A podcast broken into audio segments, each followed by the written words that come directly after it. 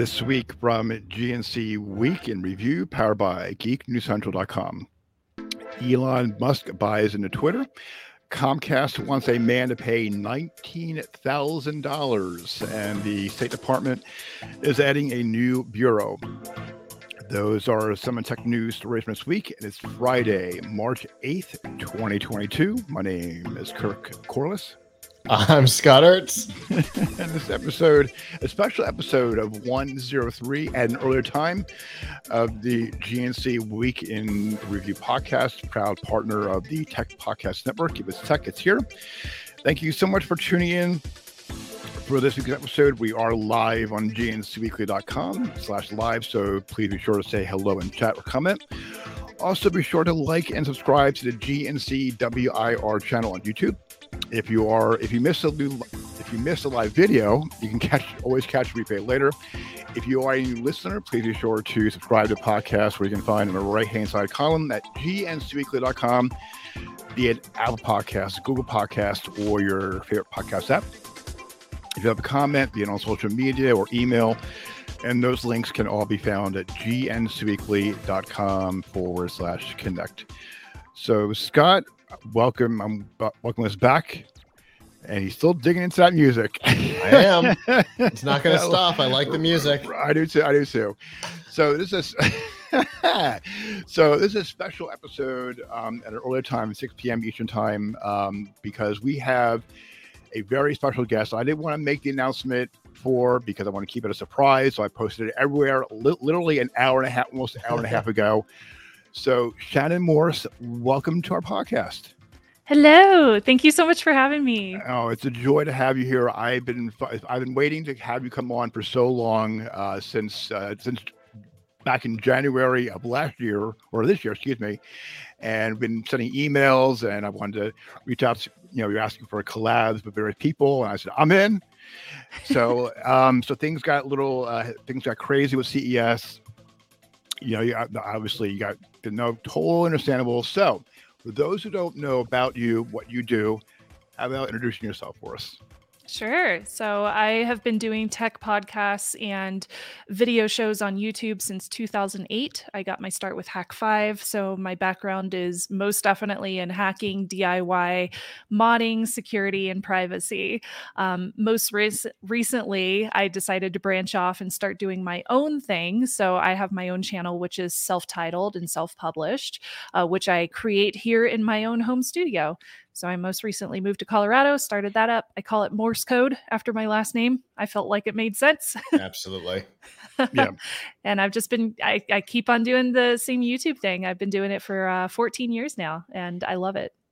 Yeah, and I've been following your work um, when we were talking before we went on the air initially when you were on Tekzilla with Patrick Norton and um, Tech Thing and then we're on Twit, Twit Network, and I've been following you. And when you were on YouTube, I was in. I was I was all in, and I followed you on Patreon. I'm on on Twitter. So, um, well, big, thank you, Kirk. Big, big, big, big fan. I saw your last video that you did for, with the Google Pixel Pixel Pixel Six Pro, which I have one here. Awesome. And I love it. I Where's mine? Mine's right here. I have there mine you go. there you go.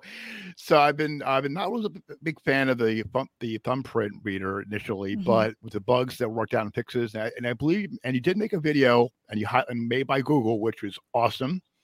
Yes, that was that. so fun. That was the first time that a big company like Google has asked me to produce an entire video for them.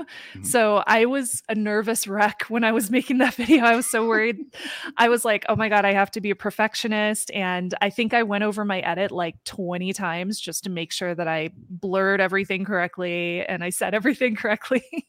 I was so scared. how long did it take how long did it take you to do that video? Oh gosh it took a long time but but yeah. you know they they really value content creators especially mm-hmm. when they work with them so right. they they aren't like oh we'll just pay you an engagement or anything like that like they right. value my time and my labor involved mm-hmm. um i would say i probably worked at least 40 hours on that video Wow. At least. Yeah. Because wow. we did a few like editing revisions going back and forth and making sure that it was perfect and legal was happy with it. So mm it was fun though it was very cool to see how like a a large company like google works with Mhm. content creators to do a high production video and that gave me an idea of some things that i could do in my own studio for Mhm. my own channel going forward Yeah, I noticed that it, you got a lot of great. I watched it, and I also uh, and I know that with your video last video a couple of videos ago about password managers, Mhm. um, and you know, you explain things to your viewers, or uh, I wouldn't say viewers, well, I can say viewers. The way you explain things, you break it down that everyone can understand. There's some people that don't understand tech like you, like you and I do, and Scott does, or because we, we're all we're all in with tech. But there's Right. some that don't know the ins and outs and what what ways to find a password manager or the best phone. You know, you give the pros and cons. It's up to the person, and you do say it is up to you. Here's what my take is, but you may like this or you may like that. So, you know, that's something that I really, you know, get out out of your videos that I can relate to yeah as totally a as, i mean a, like as a I, tech geek. And Yeah. Like I, I respect that about my viewers because I know that not everybody is going to fall into the same target market for a company or for a Mhm. specific device. And I Mhm. try to consider like all the possible ways that you could use a mm-hmm. product before deciding like, yes, this is a thing that I could recommend. right, So I know that I can't recommend it to everybody in my audience, but like Right. if you fall within this specific category, then yeah, you would probably love this thing. Mm-hmm. yeah, you don't you don't force. And the good thing is you don't force people into it, and that's what I like about it. Because and also too the the, the camera, the, Zo- the Sony ZV-10. I purchased. I love that camera, and you get and you give a lot of cool. You have uh, some great hacks, which I pick up picked up right away. And I took the camera to CES with it, Yes. and, it, and it worked out. And it, wor- it worked out great. Um, so, so you really got some. Uh, uh, so, you, you know, again, kudos on um, kudos on that. That's a, that's Um, a good approach. Thank you. I appreciate that. So that's so you so keep it keep up the awesome work and i and i in the show notes and on the youtube page facebook page i have some stuff you know the follower on twitter and uh and uh, at snubs or how you pronounce snubs. Snaps. yep that's it. So with that um so to celebrate you know this episode we're going to hold a have a giveaway. And the giveaway is going to consist of uh ces swag which you know scott and i and shannon love swag so uh, we have a uh, so we have a lot of swag uh not a lot but there's some. Um also we're going to go into dive into the um, tech podcast network merch store throw some stuff in there and shannon has graciously going to donate uh, some goodies. Yes. so which we really really do appreciate that. Thank you so so so much. So if you go to uh da, da, da, da, make sure I my right screen. So if you go to gncweekly.com slash giveaway enter now until the end of this month. And then we'll uh, announce Which is winning- April, not March, like you said in the opening. right april. See this is going now this is Sean, now you know why this, now you know why i get my dates and also mix up at the same time. So april okay. So end of april um the eh, giveaway ends and then announce the drawing on may 6th so so you have plenty of time between now if you missed you know missed it you have plenty of time to enter and win and we'll uh ship that out to you guys make sure it's us only because international shipping sucks so gncweekly.com Ma- Maybe away. Canada if you're really nice. Okay, Canada. Okay. all right. So with that, that's all said and done. Let's jump into news this week. Top story. Now, this is the biggest news that's blown up all over the place. And then some.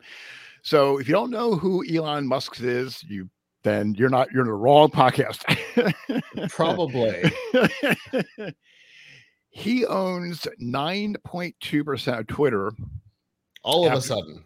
right after purchasing 2.8 billion dollars in stock. This is coming from uh, a filing from the U.S. Securities and Exchange Commission. This is spotted by CNBC.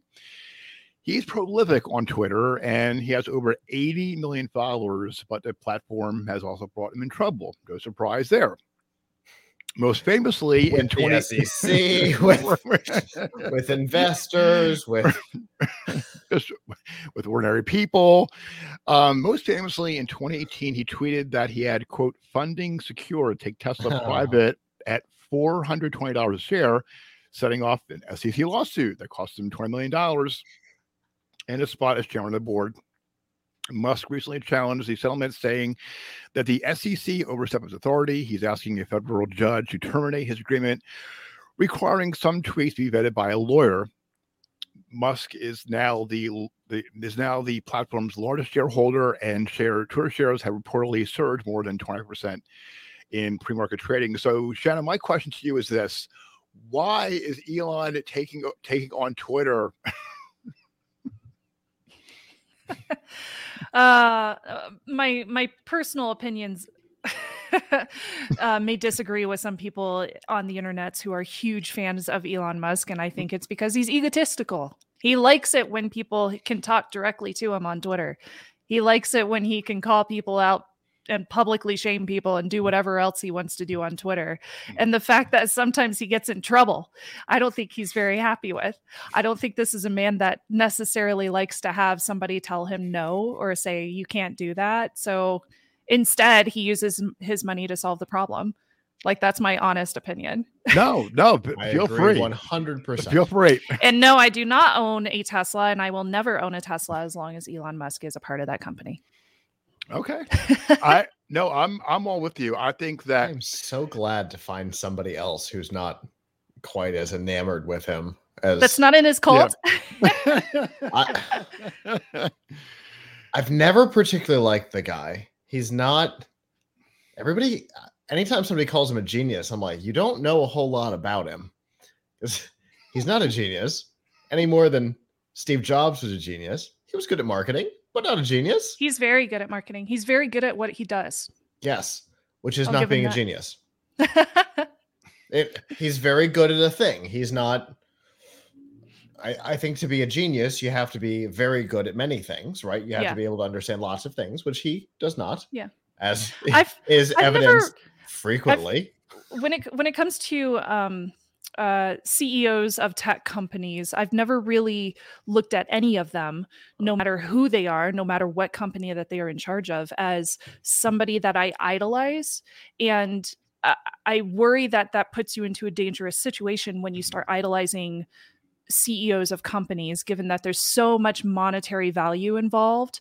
So I, I tend to look at like historical figures as people that I can idolize. Um, Yeah. Women who have been uh, people that like the the woman that created wireless hopping between frequencies Mhm. she's incredible. Like there's so many people in our past that we can look to to idolize as opposed to CEOs of tech companies and I think that's really important when it comes down to like how how you want to you know uh, come forward with ethics in your own personal life and how you should really put yourself out onto the internet. And sometimes I think what Musk does is very odd um, and not necessarily something that I would do on the internet. Some of the things that he says, et cetera, et cetera. So yeah, when it when it comes to him just like purchasing such a huge stake in Twitter, I really do think it comes down to him just disagreeing with the platform and wanting to wanting to maybe one day take it over. Like I'm a little worried about that. He's on the board of directors Right. Mhm. Yeah. and that's within and- within like hours of him being announced as the largest single shareholder. He was on the board of directors. And what kills me is, and Sean, I agree with you. I think it's not. I, I don't analyze him either. I think he's a nut. To be honest, with- to be honest, I think that, and just to like, and to spend that bill. I mean, what a billions would it be? And you know that money. I mean, I don't. I mean, I'm not telling him how to spend his money. God bless the man. However, money is well, money is well better spent on you know getting better like education for schools um, you know, SpaceX, you know, with the satellites, that's great. So affordable internet, what have you. But to use to use Twitter, I think as his um his listening not his listening post, but his his uh, megaphone is wrong. I don't think it's I don't Twitter is basically Twitter is a you know okay weird noise. um, you know, you know, Twitter is like an outlet. I follow, I follow, you know, I'm on Twitter, then check out the news. I follow various people, you and, and a lot of folks, you know, but, but I think by him in, in it and put his, putting his grubby little hands in it, is going to spoil Twitter for what it is. And I guess like only the future will tell us if that's going to be the thing that happens. Mm-hmm and I, I hope it's not like i've been on twitter for a really long time and mm-hmm. i i always try to remain optimistic no matter right. who has a stake in a company mm-hmm. and i i hope that you know elon musk is very very passionate about freedom of speech and that's a huge thing that he's constantly said right. and i hope that he abides by that and doesn't mm-hmm. just make it freedom of speech for people like me it should be freedom of speech for all if you want to fall into that opinion but again absolutely. twitter Twitter is a privately owned or, or Twitter is a private company. It's not a government sector. It's not right. a government agency. Right. So it doesn't necessarily fall into that constitutional issue of freedom of speech because mm-hmm. they can do whatever they want to run their company. True. That is true. Make good point. Scott, Scott's like, well, uh, it's not there. There's some, you know, there's particular parts of the the law that say they either get to be a platform or a publisher. And if they want to if they want to if they want to be a publisher that's fine but you lose all the all the legal protections of a platform. And they're trying to have it both ways. And there's mm-hmm. there's going to be a big blow up over that soon if they don't decide i think uh i think the next probably 18 months we're going to see a huge lawsuit against from the federal government against twitter facebook uh, are there other social networks? I don't know. YouTube. There's well, YouTube. you could go to like Mastodon. so I saw you. I saw you talking about that. I don't know what that is yet, but I'm gonna investigate yeah. after the show. Uh, so that's like a. Yeah. I'm not sure if it's open source. It probably is because Mm, I, had reviewed it on Hak5. Um, so it's been around s- since at least 2017. And a few days ago, people were freaking out about it because it's a decentralized platform that nobody is in charge of. There's a whole bunch of different servers. You can run your own, you can host your own. So, in that sense, it allows for more of those freedoms that you don't necessarily get with a privately owned company. So, you could potentially go there and say things that you couldn't necessarily say on Twitter. Um, a lot of people like that. Um, I think it kind of depends on what what kind of people you are. For Sure. me, I'm perfectly fine on Twitter because I have no problem, you know, staying in, in line with their rules because I think it's fair. Um, other people may see that differently, so they may want to go to a decentralized platform like Mastodon. Um, but it's a it's a good platform. Like I used it, I tested it out, and it was really fun. So like you could have like a whole hacker section where you can talk about like how to hack things and that's not necessarily an illegal thing like you should be able to Right. educate each other about how to hack your own personal devices or your own personal network to do what you want it to do and a lot of times uh, companies like youtube and twitter can see that as being something bad like they might think you're trying to share malicious links or Mhm. something when all you're trying to do is share i don't know that a Hak5 youtube video Oh, so it might be useful to to to use a decentralized platform in that sense Gotcha. Yeah, yeah, I I enjoy. Like I said, I again, I I enjoy Twitter. I li- follow it for news, not necessarily Facebook. Because Facebook is is a mess, but um, Twitter, I yeah it's it is it's a mess. And but I thought I Oh. I'm and Scott will agree with me 110 percent From on a that. platform, from a company standpoint. right, from- right, the whole kit and caboodle. So I mean, with Twitter, with me, you know, I follow the news and you know, and uh, follow other things, and I'm on it literally like morning, in the afternoon, and at night. And and Shannon, you vocalize a lot of things about what's been going on with you, and I I admire how you you're not you're you're not you don't hold back, and some of them post some really cute memes and gifs. so I have to give them kudos on that too but you're open you're open and there's some people Mhm. that aren't as open as a lot of people and um you know but i hope i just hope that again with elon putting his hands in it i'm just hoping that people can be open more and not hold and not be you know behind this wall so yeah all right cool All right. When it comes to when it comes to Elon Musk, I'm on Peter Thiel's side. So I, I, I think Musk was almost single handedly the downfall of PayPal. So well, I wouldn't mind that as much. I don't like PayPal. the original PayPal was way better than post eBay PayPal. Oh my gosh, yeah, tell me about it. Jeez. I've I've had so many issues. like in that sense, you go Elon Musk. Do whatever you need to do. Like There you go. there you go. There you go. Destroy PayPal. Uh, go go for it, dude. I don't care. Well, well that was what he was trying to do when it worked. Now yeah. he's not involved in it at all. Now, he, yeah, that's, now how, that's how we ended up in the mess we're in now. Is he was CEO of PayPal for years, and then he yeah. was ousted because he was an idiot. Yeah, and Peter came back as CEO. Oh, that's crazy. All right. All right. So next up in the news news today or t- this evening. So um true story. So where I live, New Jersey, I can look right across from my house, my street, and I can get Comcast, Verizon Fios, or Optimum. That's great for me. Well, apparently it's not so great for Mr. Jonathan Rowney, who moved from uh, from Virginia to Washington, uh, Washington State, excuse me, May last year. Um, Rox, uh, Rowney told Ars Technica that before closing a house in the city of Buckley, he checked Comcast's website to confirm that he can sign up for broadband. He said, quote, I went ahead and placed my order and scheduled an install for the day after we moved in or whatever. I think about four days before closing on the house at Comcast canceled my order. And he said that someone from Comcast called him with the message that his quote, his house not serviceable. Comcast essentially told him, Rowney, that he had to pay over $19,000 for a line extension. And after he decided to spend some time investigating his options, he hired a contractor to do part of the work and paid Comcast due to rest for a total about $10,000. Well, there was some there was construction, took a little longer, and uh, things didn't happen right away. Comcast didn't send the installer out to his house because the company's records incorrectly to show the work wouldn't be done until April of this year. There's more. so apparently, Ars Technica did a report.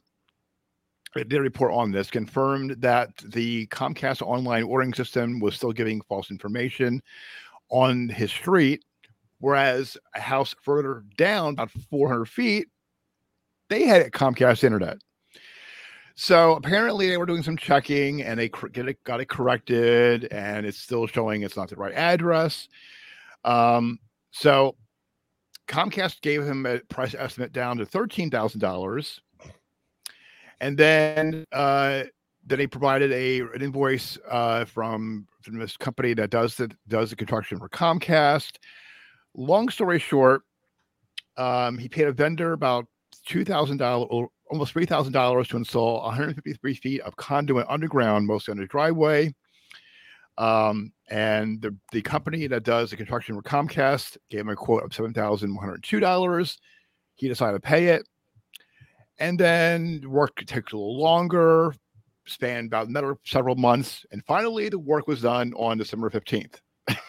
so this is the most oddest story and how Comcast is asking for that amount of money here's the thing. Here's the thing about it. It's not that odd. And that's the thing that kills me. The number's a little higher than normal, but right. We hear stories about Comcast telling people that they service an address and then telling them five, eight, ten, fifteen thousand dollars all the time. Um, I I remember last year there was a story. I might have actually been Ars that broke that one too. It's been a while since I've thought about this. Um, where there was a oh, I think it was a I think it was a younger couple that had moved into an area and Comcast like their website's like, yeah, no problem. You can add it to your cart, you can check out, and when you're all done, you get a phone call from uh, Comcast that says, "Oh yeah, by the way, it'll be a five thousand dollar hookup." Wow, that's crazy. So Comcast does this all the time. And you know they you did were... that to Hak5 too. Oh yeah! Wow. Mm-hmm. We we had moved into a warehouse in the San Francisco Bay Area, and they did not have any kind of hard line uh, connection for an ISP. So people were just u- using like DirecTV for internet or something like that, like something Ooh. terrible. It was terrible. Oh my goodness. It was so bad, and we were like, we, "There's the no way we can work." So we had to contract Comcast to bury a brand new internet line to the warehouse that we were working at, and it cost thousands. It was so expensive. It was a Oh. hu- and we paid for the whole thing. We paid for the entire warehouse, even though we were one of the only office spaces. There were like maybe five, uh, five or six other ones, mm. but we paid for a wi- a wire to be run to all of our warehouse. So the entire warehouse of businesses were benefited from the cost that we decided to pay. It was insane. And then you had, and I remember you watching your story on when you got your house and the trials and tribulations with your internet and with your internet. So did that go? s- Did that ha- you had the same problems there as well, right? Uh, luckily, with my house, I have fiber to the door with another Okay. ISP, Okay. um, which which was one of the things that I told my realtor I have to have, and she Mm-hmm. was just like, "I don't understand fiber to the door." What?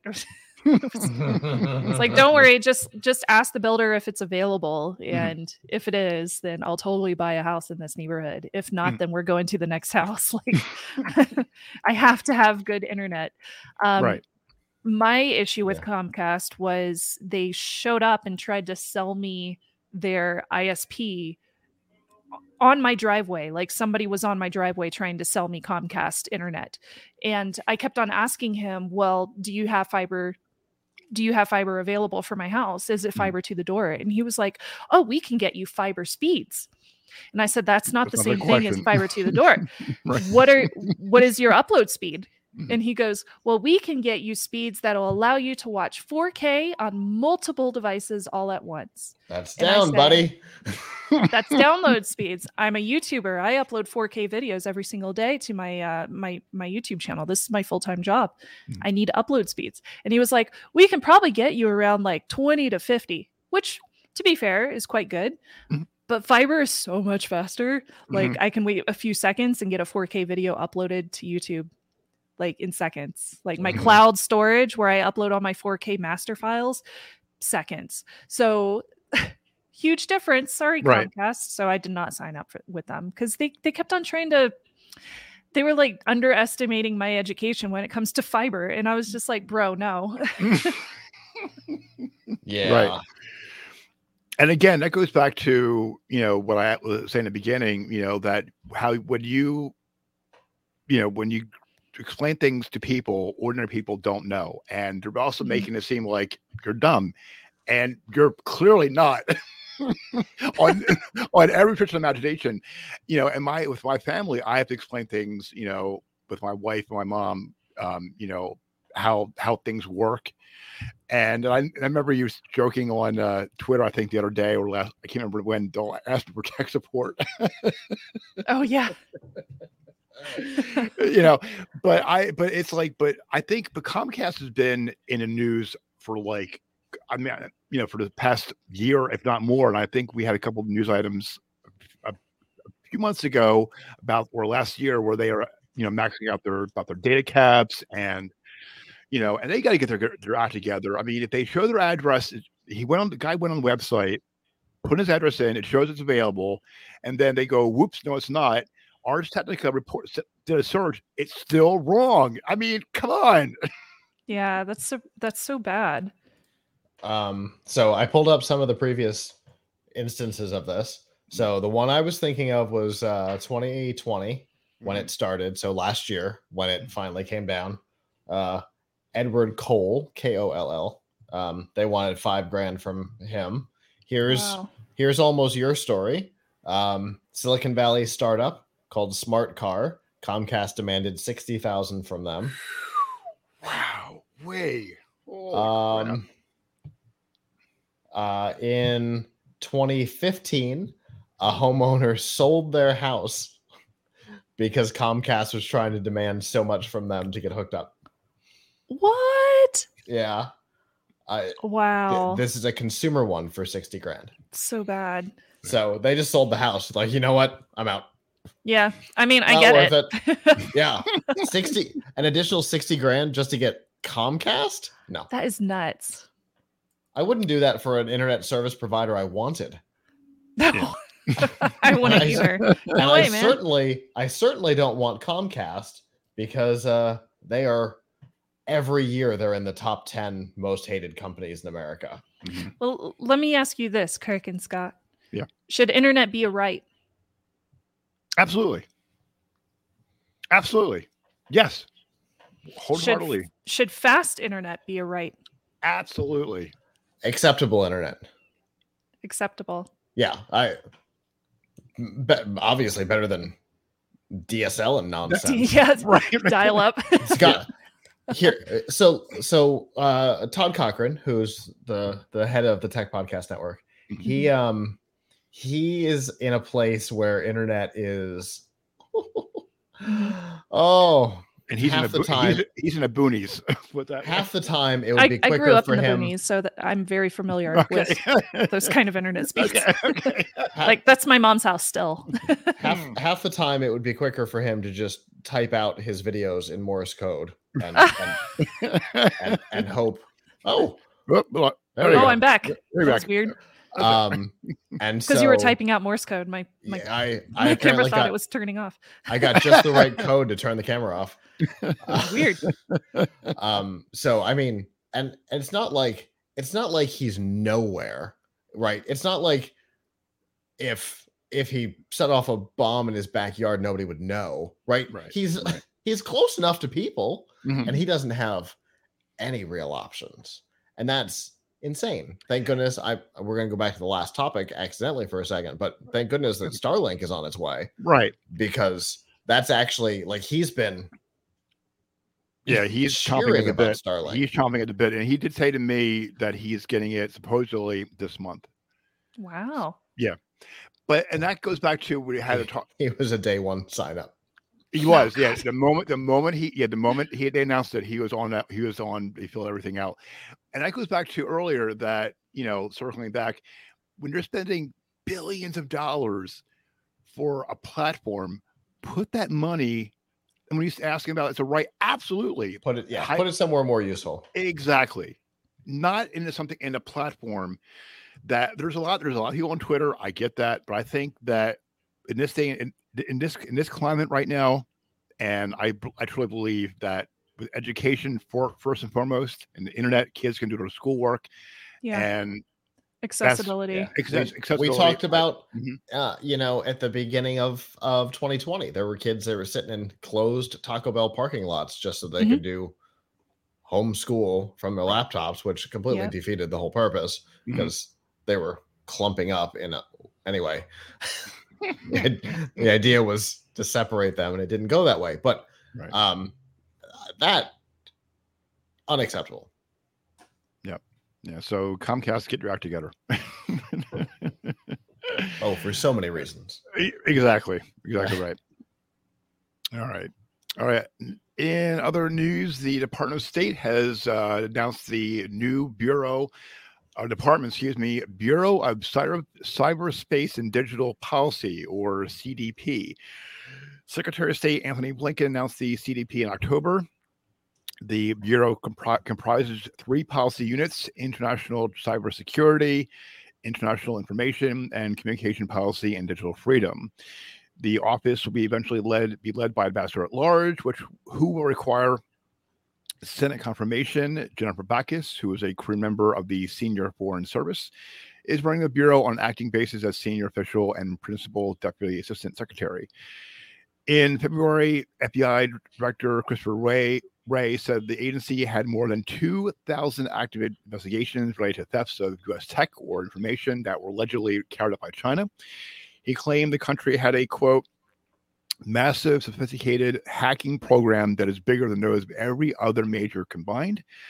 Shortly before Russia invaded the country in February, Ukraine's government blamed it for a cyber attack against its websites. And President Biden signed a executive order last May that sought to bolster the country's cybersecurity cybersecurity infrastructure. He followed that up in January with an executive order that contained more concrete directives concerning Defense Department, the intelligence community, and national security system. So my question is: too late, too little, too late to have a quote quote Bureau of Cyberspace and Digital Policy when this could be been done. But better to have it than not. But yeah, this should have been done 30 years ago. Right. Mhm. Yeah, I I agree. Um, I think in in some spaces, especially like protecting infrastructure and um, like digital economy and things of that nature, like it's important to have some kind of government regulation happening. And for the longest time, we haven't seen any kind of cybersecurity work happening at a government, like a federal uh, slate. And it's it's been needed for years and years and years especially now with the huge huge increase that we've seen in ransomware and malware attacks in um, uh, botnets um, we've had infrastructure vulnerabilities since the stuxnet days. Like there's and that was what 10 10 years ago? It's been so long. And the government has been so slow at acting on all of these problems that we have seen in um, all sorts of different different types of uh, companies and different types of um, i guess like federal mandated agencies Mhm. so it, it's about time like yeah. especially right now with with what's happening in Ukraine and how a lot of the attacks that we have seen that are targeting Ukraine are starting to spell out into other countries as well, including the United States. Mhm. We're seeing a lot of those attacks started starting to hit us too.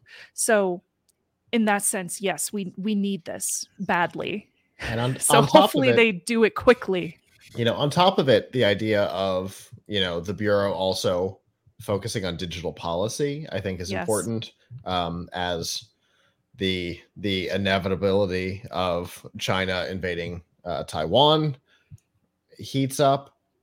Like 80% of of silicon is produced in Taiwan. Mhm. Uh-oh. That's not great. Yeah. Thank goodness Intel jumped on it quick and they've got the the foundry going in in Ohio. the the manufacturer of chips in Taiwan is diversifying and they're building a foundry in Arizona, I think. Um so wow. right?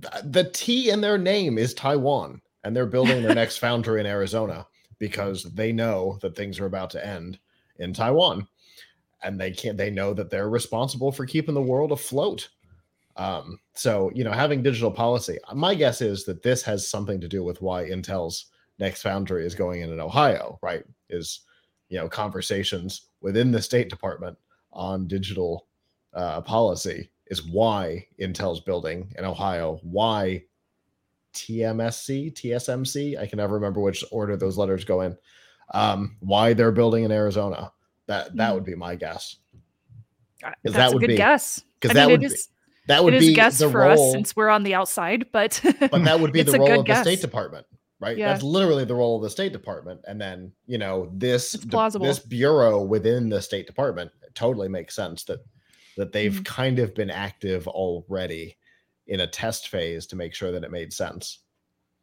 Well, my con- my concern is is is with with voting machines in in the general election because I think I saw Jenna, maybe you might know or seen this in, at what one of the DEF CONs where they had. you, you got to be careful we're on youtube Oh, okay, you got to be careful with what you say here okay, okay. yeah, freedom so- of speech and all that, you know. right, right, right, right. so I saw a video um, where the, it was a did it um, it was a voting machine, and somebody was able to, it was on a running on a Windows 7 computer or operating system, and was able to hack it in less than like a minute and a half. So my concern is is that with these voting machines, you know, if they're going to have this, they should be able, be able to look into these voting machines also because God forbid something happens, and if you if you want to vote for whomever, then you know that that machine gets hacked for whatever reason. Sounds like digital policy to me Right. I mean, in in conjunction with the, you know, with uh the elections Mhm. department, but Right. I mean, I, that sounds like digital policy to me. Yeah. Ha- and having two organizations both with a vested interest in that particular topic is better than just Mhm. one. Mhm. Totally. right? Yeah. I- Anytime you only have one organization uh, with a vested interest in something, it's never better, um, particularly Right. within the government. Mhm.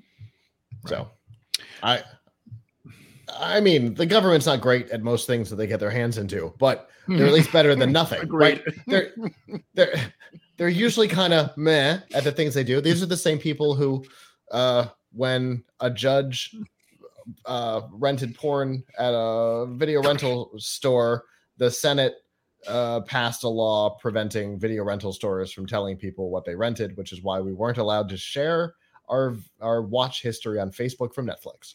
I mean, that, that I did not know.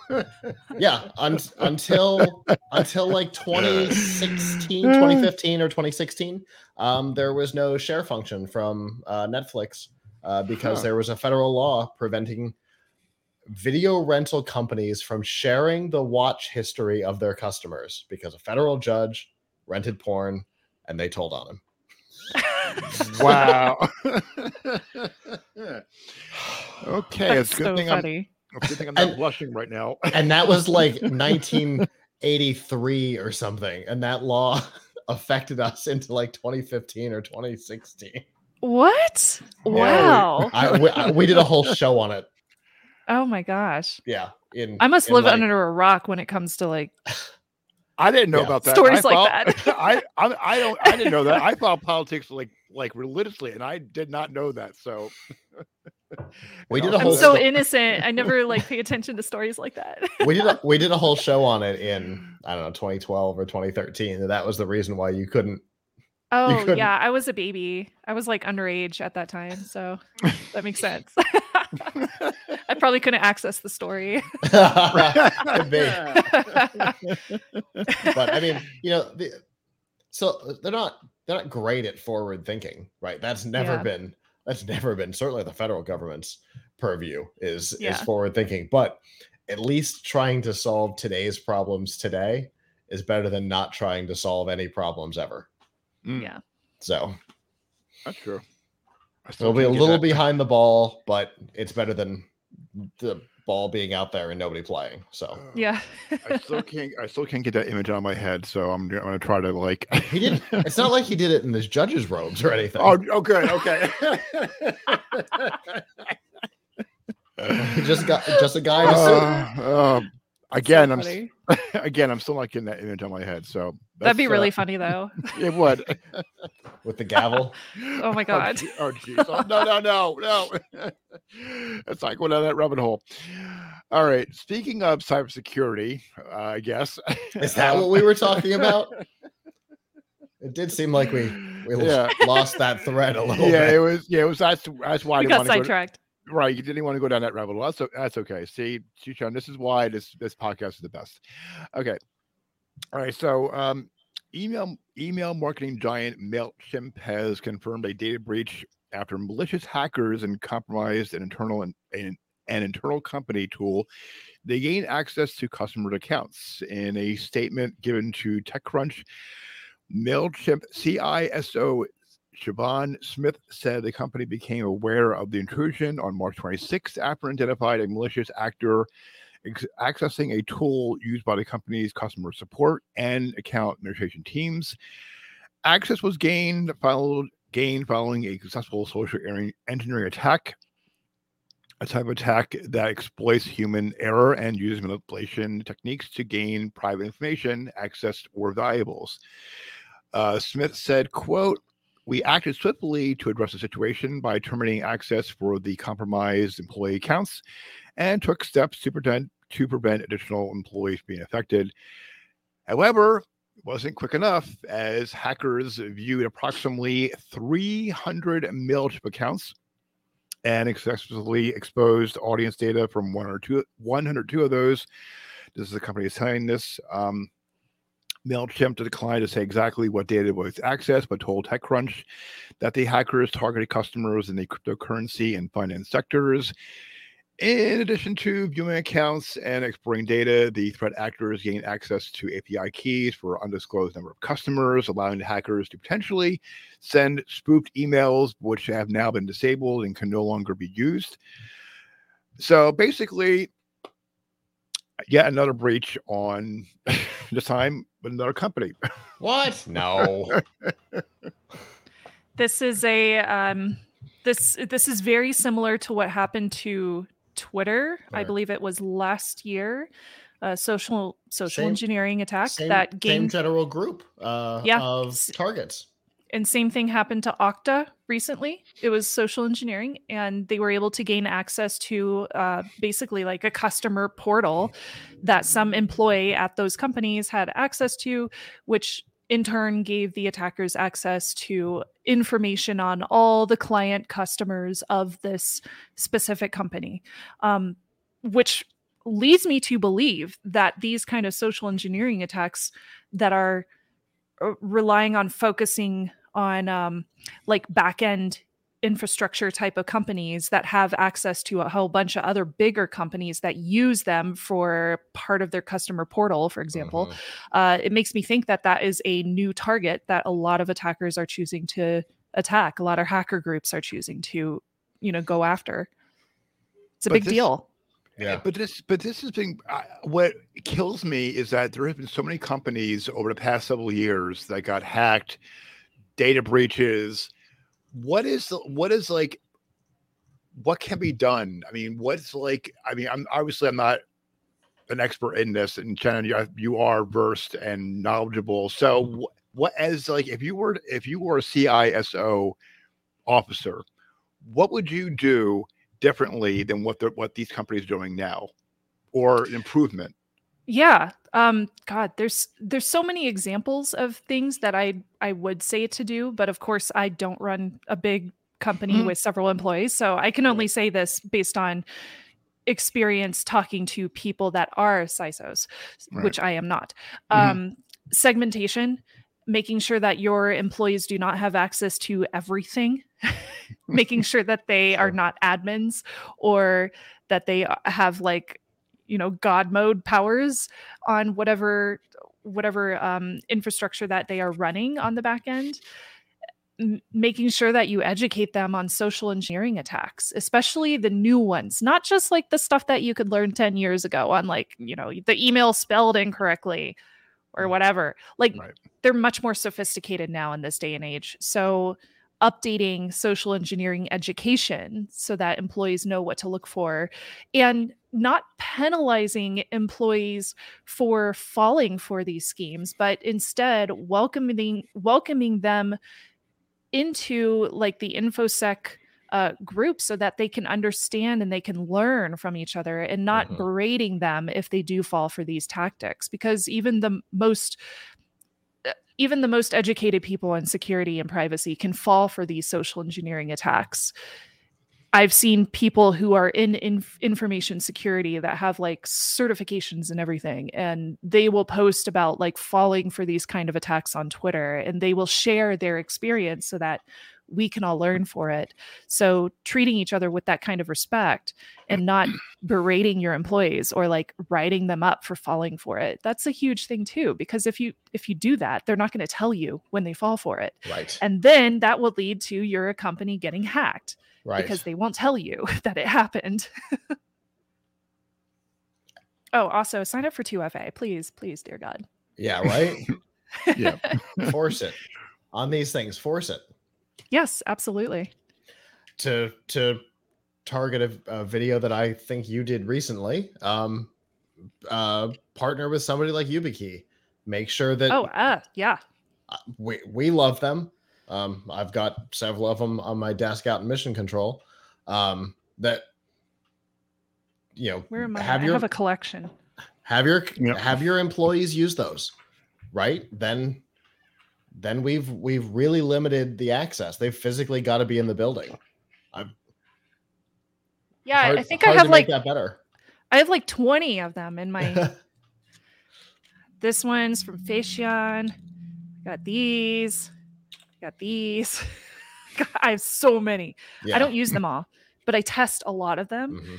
and then I use specific ones for specific access points. So if one did get stolen, they couldn't gain access to all of my Everything. accounts. Like I yeah.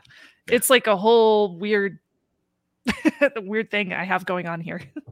And you've been saying 2F, uh, 2FA for like ever. And I even do, uh, you know, I'm now starting to do 2FA because I hear all the concerns and uh, all that. So I make sure.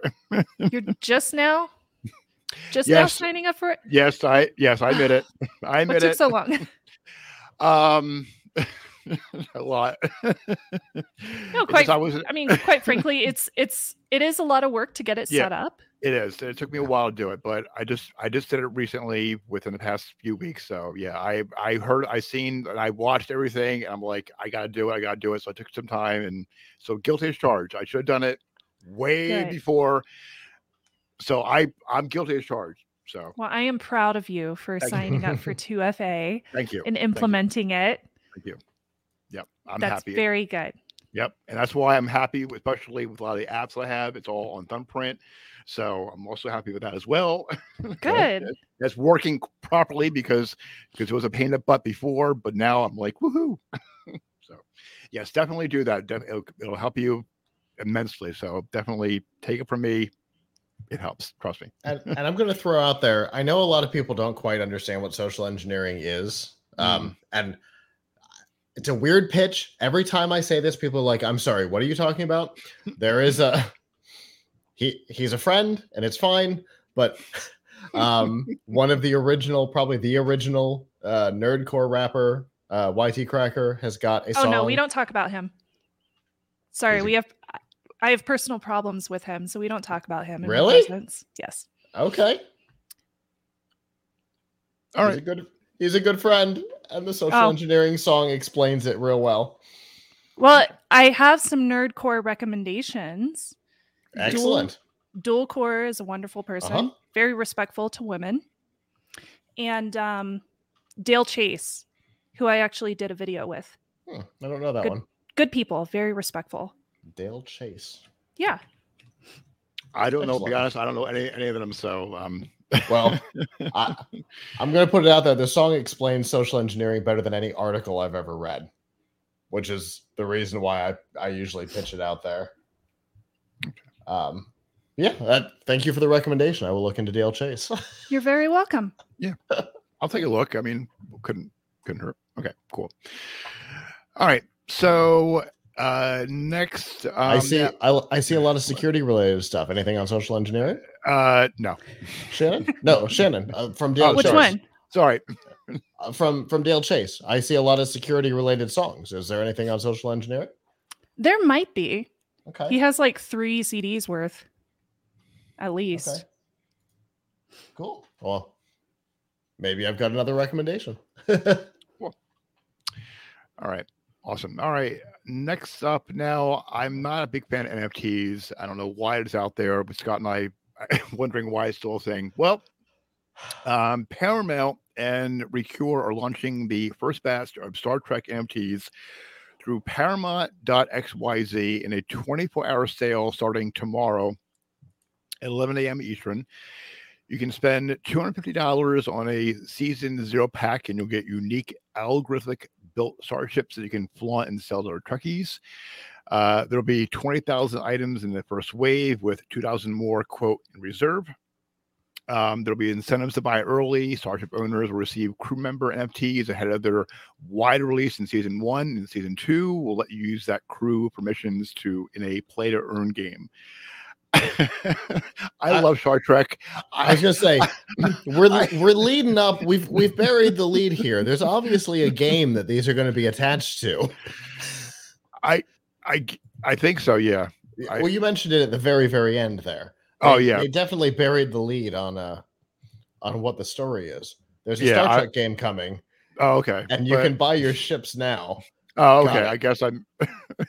but again, Shannon, are you a fan of NFTs? Please. say No, you're but I am a huge Trekkie. So Good. Thank you. All right. You and I. I don't have anything close enough. Likewise. Oh, I'm- I do. I have an Uhura mug. Oh my god, I have to show you this. Okay. Uh-oh. I'm getting up. Okay. Okay. Yes. Okay. Go ahead. So for those watching live, Oh. uh, we're on audio. Um, Shannon's getting up to uh, gather some. Oh my goodness!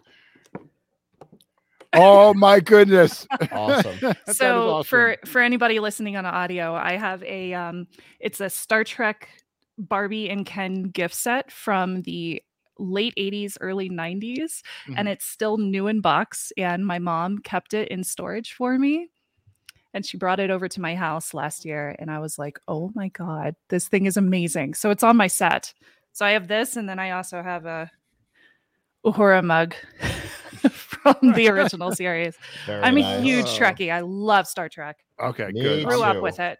awesome. I've got out outside of this room. I've got too too much. I have. I'm the biggest Star Trek fan. I don't have the collectibles. I wish I did, and and I and Shannon, I love you even love you even more. For showing that I off. went to I went to a Ren fair and I dressed up in a Mhm. um a red dress, like Uhura's dress. Mhm. I Oh, was that like, is oh, I'm gonna be in so much trouble, but it was so much fun. I Oh, just don't. I, love that when that happens. right, me I- too. I just don't get again because Scott and I on previous episodes, I think we had there was something about NFTs for something I can't remember what it was, but again, uh, I can't stand it. Why are they doing this to me? And they're doing this to my favorite TV show of all time. yeah. Yeah, I don't collect NFTs. I don't have any NFTs. I haven't made any F- NFTs. Mhm. Um, I like collecting physical art from small Same. businesses and makers.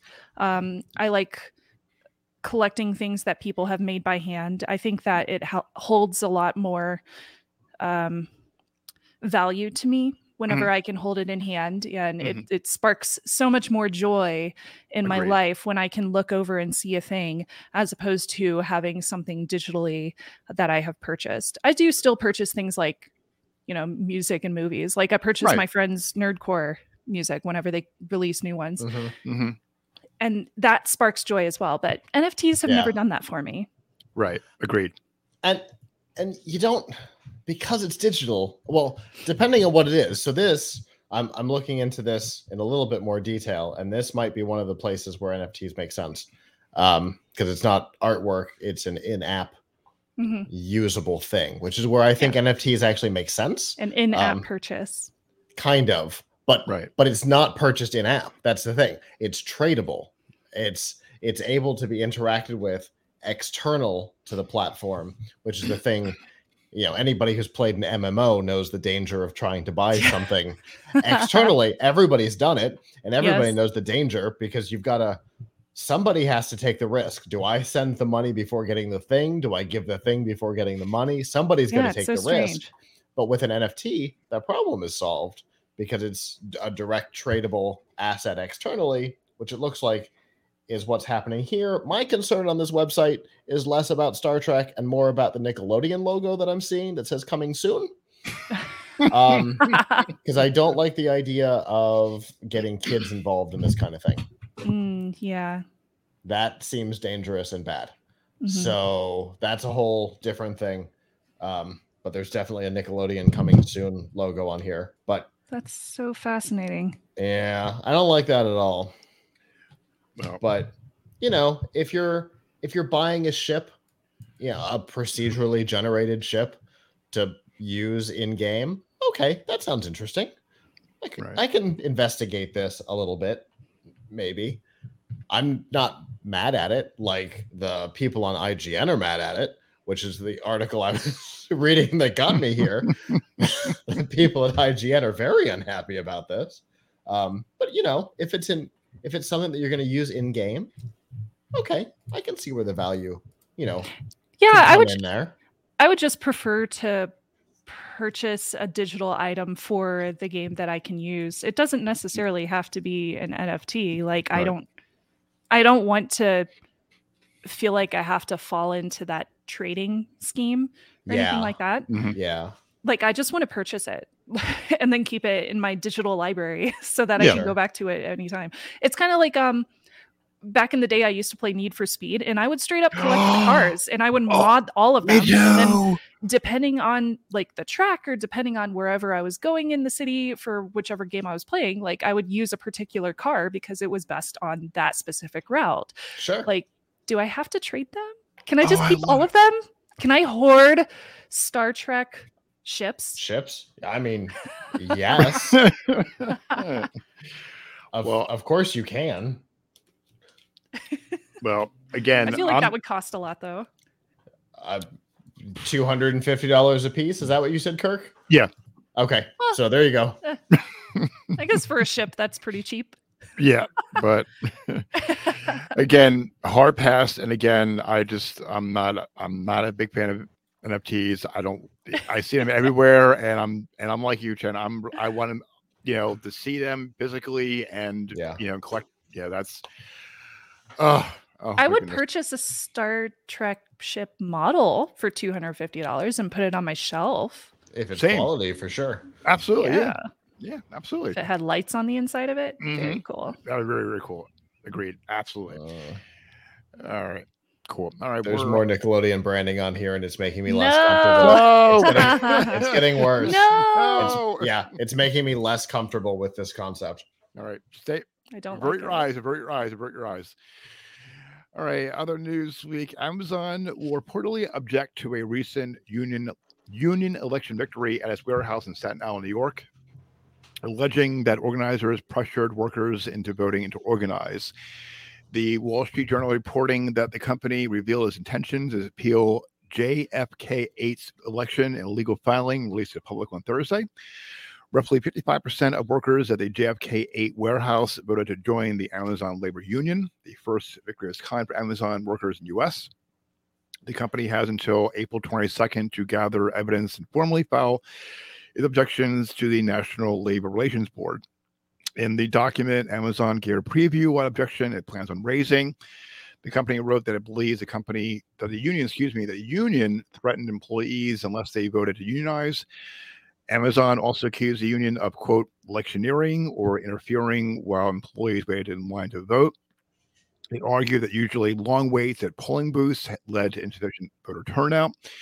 The company also believes organizers loitered by the polling area and intimidated voters, even as far as to threaten immigrant, immigrant employees with the loss of their rights if they didn't want to unionize. Uh, Eric Milner, an attorney who represents the ALU, believes the Amazon's objections will be dismissed. Um, he said to Reuters, quote, to say that the Amazon labor union was threatening employees is very absurd.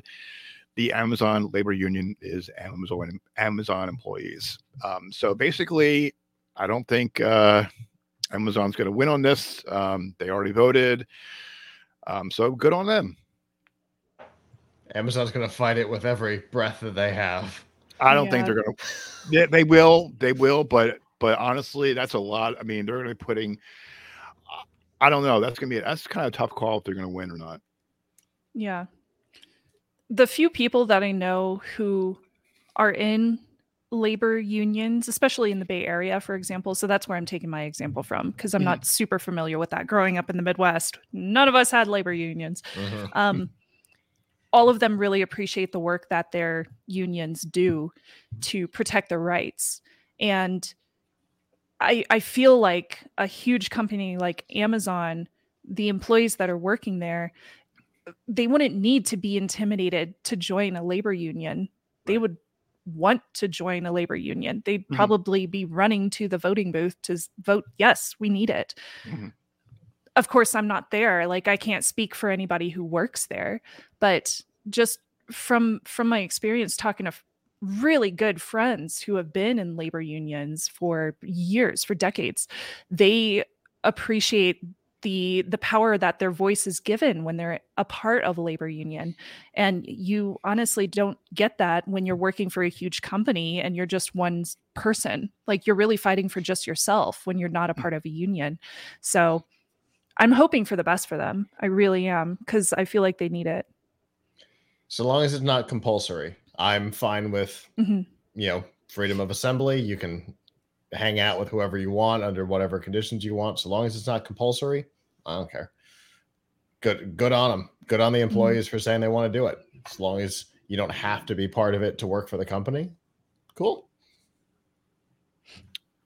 I, well, I work for a company that is that is union, and I've been with them in this company for um, twenty over twenty years, and you know, and you know, the unions make the companies do their, do well, and also it makes the company yeah makes the companies do well, but also in the same token they um, offer good benefits. Without unions, that's where benefits come from in mo- the most part. And I'm just, you know, with Amazon, Amazon is going to fight this. They're going to fight this, but I think that, you know, they should be able to form a union, and if they, like Sean said, they should be able to do that without, you know, any hindrance. Um, but we'll see what happens. So, I have a I have a quick update on the last story. Oh no! Oh no! No more Nickelodeon. you fell down a rabbit hole, didn't you, Scott? I did. So, did. and, he, I've- and I've sometimes got- Shannon, he brings me with him sometimes too, which is all right. I've got three headlines to read. IGN's is Star Trek announces NFTs, Trekkies pushback. Hmm. The Verge's headline is Paramount won't stop making Star Trek NFTs. And and Gadget's headline is Star Trek's first NFTs lean heavily on incentives. Hmm. Which one of these three is owned by Paramount? oh, the third one. wow. ay, ay, ay. I guess Engadget wasn't allowed to say anything negative about the parent company's stupid Mm. initiative. Oh, God, I- for some reason, that's Scott, why I, I, have a thought- s- that's why I have a stipulation in all my reviews that says you don't get to see the video until it's posted on the internet Uh-huh. along with everybody Mhm. else. Like anytime I review a product from a company, I'm like, sorry, you don't get to see this video until Yeah. everybody else gets to see the video at the same time. So if you don't Yeah, like the you're review, not you're not part of the editorial process, guys. they are not a part of the editorial process. That's Yep. a part of my sponsorships too. hmm You have no control over editorial. Yep. Big thing. Yep, yep, I could never I could never work for a company where I write articles and they say no, you can't say that. I'd be like, I quit. Well, what was it? It was Engadget who used to do the best of CES, right? It was Engadget that lost it. Yeah, no, it was, the, Ver- it was the Verge. no, it it was was the En- Verge. it, it was either Engadget or CNET, and they switched. Uh, see, I'm trying to think. It was 'Cause I th- Oh no, Was Engadget it is not. CNET? No, it was backwards. It was CNET. CNET used to do it. Now it's Engadget. En- right. You're right. Engadget's Yeah, it was not the one yeah. that's owned by CBS. Never mind. That was Right. just a weird. Who's owned? Uh, uh, CNET is CNET's owned by CBS Oh. Paramount. was was was now they're owned by Red Ventures. Oh, okay. Did they did they escape that? Probably because of what happened. Because you know they gave best of CES to uh to the Dish to Dish Network's uh Hopper, and uh, CBS had a lawsuit with with them about the Hopper, and they were told you have to take the award back. And C- CES said, "Oh yeah, we're taking the program back." Oh no. Wow. Yeah, no good. Anyway, let's keep Okay. going. All right. Yeah, we're all right. All right. Enough inconsistencies. That's o- that's okay. Again, see, this is where that's okay. We travel where we follow. That's all right. No worries. Okay. Okay. All right. Uh, Activision Blizzard is converting all its temporary and contract quality assurance workers in the U.S. to full-time employees starting on July Oh. 1st. Many of the 1,100 workers will receive a pay raise. The minimum hourly rate is going up $20 per hour as of April Whoa. 17th. Hold on. Going up twenty dollars an hour, to- or Uh, going up up, to. to twenty dollars an to. hour? Up to Okay, up to see up to. I was gonna say, whoa, yeah for QA, everybody's getting a twenty dollar an hour raise. Woof. up to, right that's why I nothing with my mouth I'd like um to be in QA for Activision. right no, I would not. as permanent employees the workers will receive benefits and can participate in a bonus plan the company says bringing those workers on board as staff will bolster its development resources and increase its number of full-time employees by 25% it recently covered converted nearly 500 other temp and contract roles across across its studios to full-time positions so Makes you wonder if this is an Activision or a Microsoft thing. and they also did say that has nothing to do with the activision and microsoft uh. Okay, so this is an Activision thing. Right. Okay. Well- so something to mention here. is um, a lot of time temp and contract roles will be more expensive for a company to fill Yes. than full-time positions Because you're paying e- even with Seven to 10 benefits because you're paying seven to ten percent at minimum to the to the contracting company. Yep, exactly. Um, yes. Without going too much into detail, um, I have I know people that work for those kind of companies, and oftentimes, oh, you do too, Scott. Okay, wonderful. So yeah, you know exactly what I'm talking about. Then, Absolutely. yeah. So I'm sure that. I that used to own one. Oh, yes. Okay. So Blizzard is absolutely going to be saving money by taking on some of these people as full time positions because they're also going to be benefiting from having them as full timers because Yeah. they'll get a cut on taxes as Mhm. the employee or employer. Yeah. So There's so lots of benefits for them to do this. so there's ups and downs. Um, so I know the way QA works at the game studios, particularly at Activision. Um, I have to be careful what I What you say? Um, yes. I I know that they ramp up and down um, sometimes at whim, uh, Mhm. based on the development cycle. For example, uh, we know Oh. that Diablo Four was just pushed out almost a year on its Mhm. release cycle, so QA had to be scaled down before it scales back up in three to six months.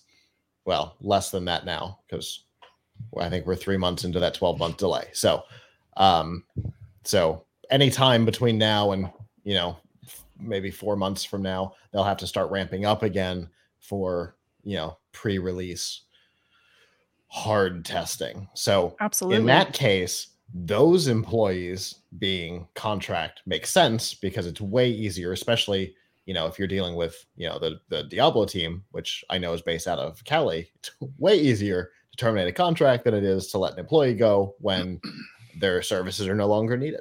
So Yeah. there there's some ups and downs. What this means is that they've got multiple games that are getting ready to ramp into final production. Fascinating. Yeah. That So- totally makes sense. Diablo 4 is Um, about to go into final production. Right. um, right. within the next seven months, I'd say.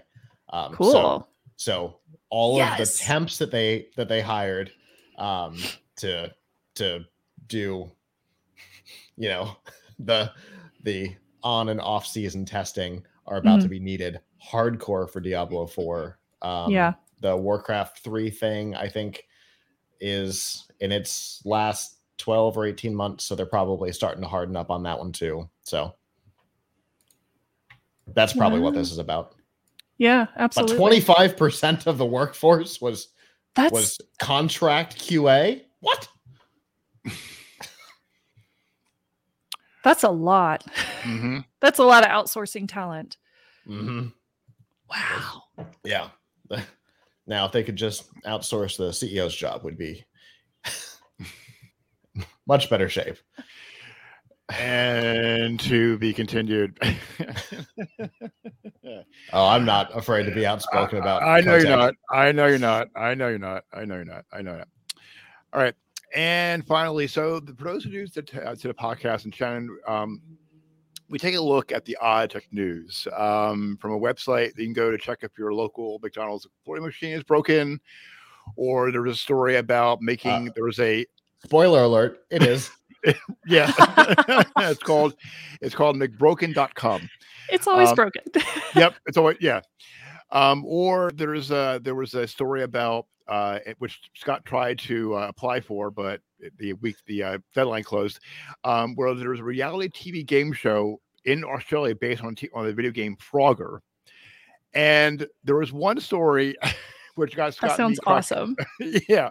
and there was one story that Scott and I were cracking up about. To this day, we're still cracking up about it. Where there was a college student who was was taking an online exam, college online exam. She was eating a meatball sandwich. We both had meatball sa- sandwiches within the next week. Continue. the, one of the meatballs fell down, hit her computer, and she subsequently couldn't complete the exam and failed the exam. because it was submitted halfway through. Oh my god. Yep. That stinks. It- yeah, it's And apparently managed to hit double confirmation too, from what we understand. exactly right. Exactly like- right. Uh, your your test has not been So- completed. Oh Are you God, sure you want to submit it? Yes. Can I pull that with sponsors and be like, I'm sorry, I missed my deadline for this sponsored video Because of a um, meatball. Oh, because of a meatball. the meatball deleted my video. And Scott and I were Scott and I were DMing. Right. We were DMing about it the whole week, and then I and then one night I wanted to get something to eat. So guess what I had? I had I had a meatball sandwich. Scott fell out laughing.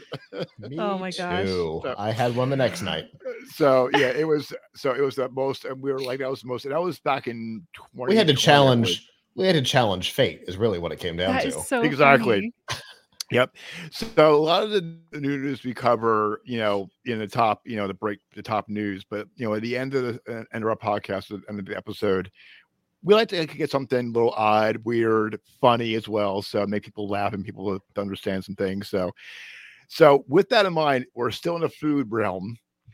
So there is, you know, there's like a lot of like vending machines, snack vending machines, soda vending machines, cake vending machines.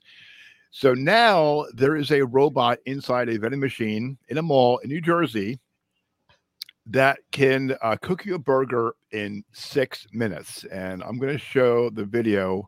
Oh, thank you, Chris, for bringing this Chris, to our uh, uh, attention. uh, Chris Jordan, he shared this uh, last week. Uh, he's part of the, he's uh, with the Talking Sounds podcast. And Uh oh. Hey, it's it's good to have somebody else on here because now I know it's not me. Ha ha. yeah, it's not you. When it's just the two of us, there's never any telling. Sometimes when he puts screen share on, everything goes sideways. oh the- no. So for those who are listening live, this is pretty normal for you. Uh, I always love it because he always freezes in positions like that. For Kirk. He's oh, we got an and. Don't you Uh, wish you knew what he was saying all this time? Kirk Go on, needs to on. restart his Yeah. internal clock. yeah. Hey, welcome back, bud. Yeah. okay. So I'm trying to share the screen, but um, but the hell with it. Um, so try to share the screen and it's not it's not working out for me. Okay, let me try this one more time. Okay, here we go. I'm gonna hold on for the ride. There we go. Okay. I see There it. we, Yay. there we I go. see us. Yay. There we go. Okay. So That's us. okay. So I'm gonna hack your computer. Okay. okay. So Here, install Um, TeamViewer. so RoboBurger. Hi, this is built- Shannon with Microsoft. We found a problem with your computer. You have to enable macros. so RoboBurger is billed by its creators as the as the quote world's first fully autonomous robot burger. Takes out 12 square feet, plugs into a regular wall socket, and features a refrigerator, an automated griddle, and clearing system. I would hope so. the the the robot used a five step cooking process similar to what chefs use in quick service restaurants. The robo this is from a press release. The robo chef grills a patty, toasts a bun, dispenses the selected condiments, assembles a burger, and delivers it delivers it piping hot in about six minutes for only six dollars and ninety nine cents. She seemed pretty underwhelmed by by the burger appearing from nowhere. Just from a marketing standpoint. well, she probably got tired of waiting for six minutes. There's that. So But it is Like cooked the- to order, so it's not McDonald's like is it's slower, and they're in the food court. I'm just gonna go to the food court. at least you know it's cooked to order though. yeah, that's true. So I don't understand what's happening there. I didn't put the, I'm not putting the audio on because uh, last time I put the audio on it exactly. Yeah. So for those that are watching and li- or listening, Does it also print fake money? so Because now I'm in. I mean, it's kind of cool, especially if you can like customize your burger Uh-huh. with specific toppings. Though the ones they show in the video are pretty basic. Uh, They're very basic burgers. Mhm. Ooh, what if they had one where you could like choose between an impossible burger or a Mhm. meat burger Like so Bay that it, One and Bay Two. yeah especially because i know there's folks out there who would not want a vegan burger cooked on the same Mhm. grill as a meat burger so you could have two separate bays so it could be accessible to everybody uh, like both markets. It's actually the reason why uh, Taco Bell cut its uh, its menu down so significantly about a year ago, is because they turned one whole grill station into a dedicated uh, vegan cooking surface. wow. That's so cool. Yeah, i like, love buffalo wild wings but that's cool for other people like sixty percent of the menu items can now be ordered uh, fully vegan. oh whoa that's crazy Isn't it? Yeah. I mean, to be fair, the Impossible Burger tastes pretty it is pretty tasty. So I wouldn't mind. I I have not I like the idea. done it thus far, but I almost did I- a couple weeks ago. I'm like, this isn't the time or place to do it. I was at Mm. Busch Gardens, and I'm like, no, no, no, no, no. Oh yeah. this isn't the time or place to do it. Yeah, I, I wouldn't mind using one of these vending machines if I could customize it. Like with a whole bunch of crazy toppings. Like pineapple, some teriyaki, make like a Hawaiian burger. Mm, so good. Now I want one of those. Look what you did to yourself. See, this is how we ended up getting meatball sandwiches. yep. Yep. This is yep. So now you're going to yeah. Now is everyone's, everyone's going to have Just uh, have the food articles be the last article of the day. Exactly right. See, that's why it's again. why we do it. Exactly. Yep. We always try to find something like the post part. I think the past couple episodes have been food related. There's been a couple that's been not, but this kind of like really rounds up the, the episode and puts a smile on your face and ideas forming, like the Hawaiian burger. Not, but you know, so that's why you know we round up the episode. So I That love This, that. this reminds me of something that we interviewed at CES 2021. I'm trying to remember the name of it. I'm literally scrolling through our interviews. I don't remember what it's called, but it was a it was a robotic kitchen um, for restaurants. I remember it that could- one. Yep. it could have like 120 or something i might be making that up um different uh, recipes in it at any given time um and it took up a smaller amount of space than the average restaurant kitchen i this is killing me that i can't i've been through this list twice now and i'm not oh RoboEatz Oh. E A T Z, RoboEatz. Um, yeah, the Arc 3. They put their first test kitchen in somewhere weird. I don't remember where it was. Like, I don't remember. Somewhere, somewhere in like Eastern Europe. I like, It's an interesting ta- place to test the technology. I would think Vegas or New York. Right. Yeah. But okay. So but yeah that this reminds me of that only on a smaller scale um, Mhm. obviously on a smaller scale because it's not designed to run a whole kitchen it's designed to make burgers right. um, and you know we've seen bigger versions of this right mcdonald's has i don't know two or three dozen uh, test restaurants that the kitchens are entirely automated uh, Yeah. Wendy, wendy's has i think a dozen or two um, I don't know. The Burger King has gotten on. I can't remember the name of the the machine that both of them use. It's the same for both, um, but they've been doing test kitchens. Uh, but again, big, and this was real small. Yeah. I on the grand scale of things, I mean that was that was a pretty small little machine that was able to do two at once because it had two bays on it. So that's pretty cool, and it prints Yeah. fake money. So I mean, how do you? I don't know what that was all about. Maybe if the Yep. audio was on, we would have understood what was happening there. My Yeah, I guess didn't is wanna- it's telling you that if you if you buy one of these things, it will almost print money for you. But I like that's probably the marketing behind that. But again, if marketing I, for the mall. Again, I if like I, to I like to think that it's it's just also a a, a fake money printer. and again, if I had to put music on A, yes, copyright, but B, it would have crashed. My my thing would have crashed. So, so that's why I didn't put it on. Okay, did without. That's true too. That also is true. Okay, so with that, that is the tech news for this week for Friday, March eighth. Shannon, thank you so so so so much for coming on. Glad to have you on. Um, And it there- worked out real well that it was tonight because we had some security topics at the top of the show, and I know uh, you have a, a big background in that. Yep. Absolutely. Yep. I, and um, so is there anything that you want want to if people want to know uh, where to go to find what you're doing online, anything you want to share as far as what you're working on, how will people do that?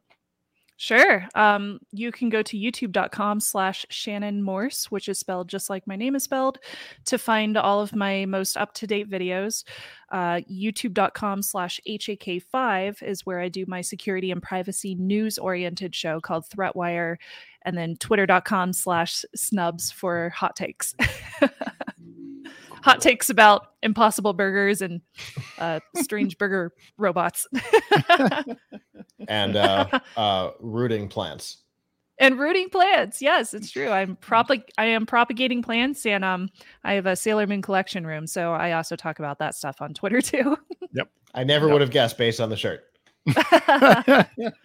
All right. Well, um, again, uh, so this uh, is tech news for this week. Um, thank you so much for tuning in for this week's episode. Join us from this episode, um, and along with uh, Shannon's uh, contact, not contact information, but where you can find her, all on gncweekly.com. Also, check out the latest tech news and commentary from geeknewscentral.com. And be sure to tune in Mondays and Thursday evenings at geeknewscentral.com slash live for the Geek News Central podcast. And then be sure to watch and tune in at GNC Weekly Live, gncweekly.com slash live Friday evenings, 8 p.m. Eastern Time. We're back on 8 p.m. Eastern Time. Um, we'll be off for next week because of the Easter holiday, but back the following week. Um, and as always, if you are new to podcasts, you can be sure to like and subscribe to the GNC WIR channel on YouTube.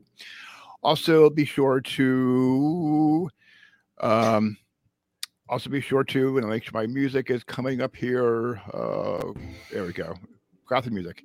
Um, Got to give me something to do. Right. Um, and as always, if you're new to podcast, um, be sure to like and subscribe to the GNC WIR channel on YouTube. Also, please make sure to click on the bell and always select notifications so you will not miss the next episode. Also, be sure to share this episode with people you know to check out the podcast and also pass along the word that this podcast is easy to subscribe to on your favorite podcast app. And be sure to tune in to F5 Live Technology with Scott and Avram Piltch Sunday evenings at 9 p.m. Eastern Time at uh, f5live.tv slash join us. Or be sure to subscribe to the podcast on your favorite, co- favorite podcast app. If you have a comment on this week's episode, especially how you like your burger, we love to hear them. Um, hear them, head on over to gncweekly.com slash connect and connect by email, Twitter, or Facebook. Don't forget the uh, giveaway until the end of this month, gncweekly.com slash giveaway. I am on Twitter. I'm at Kirk Corliss. Scott is on Twitter at Triple T M A B O. Till the next episode of GNC Week in Review. So long. Ciao.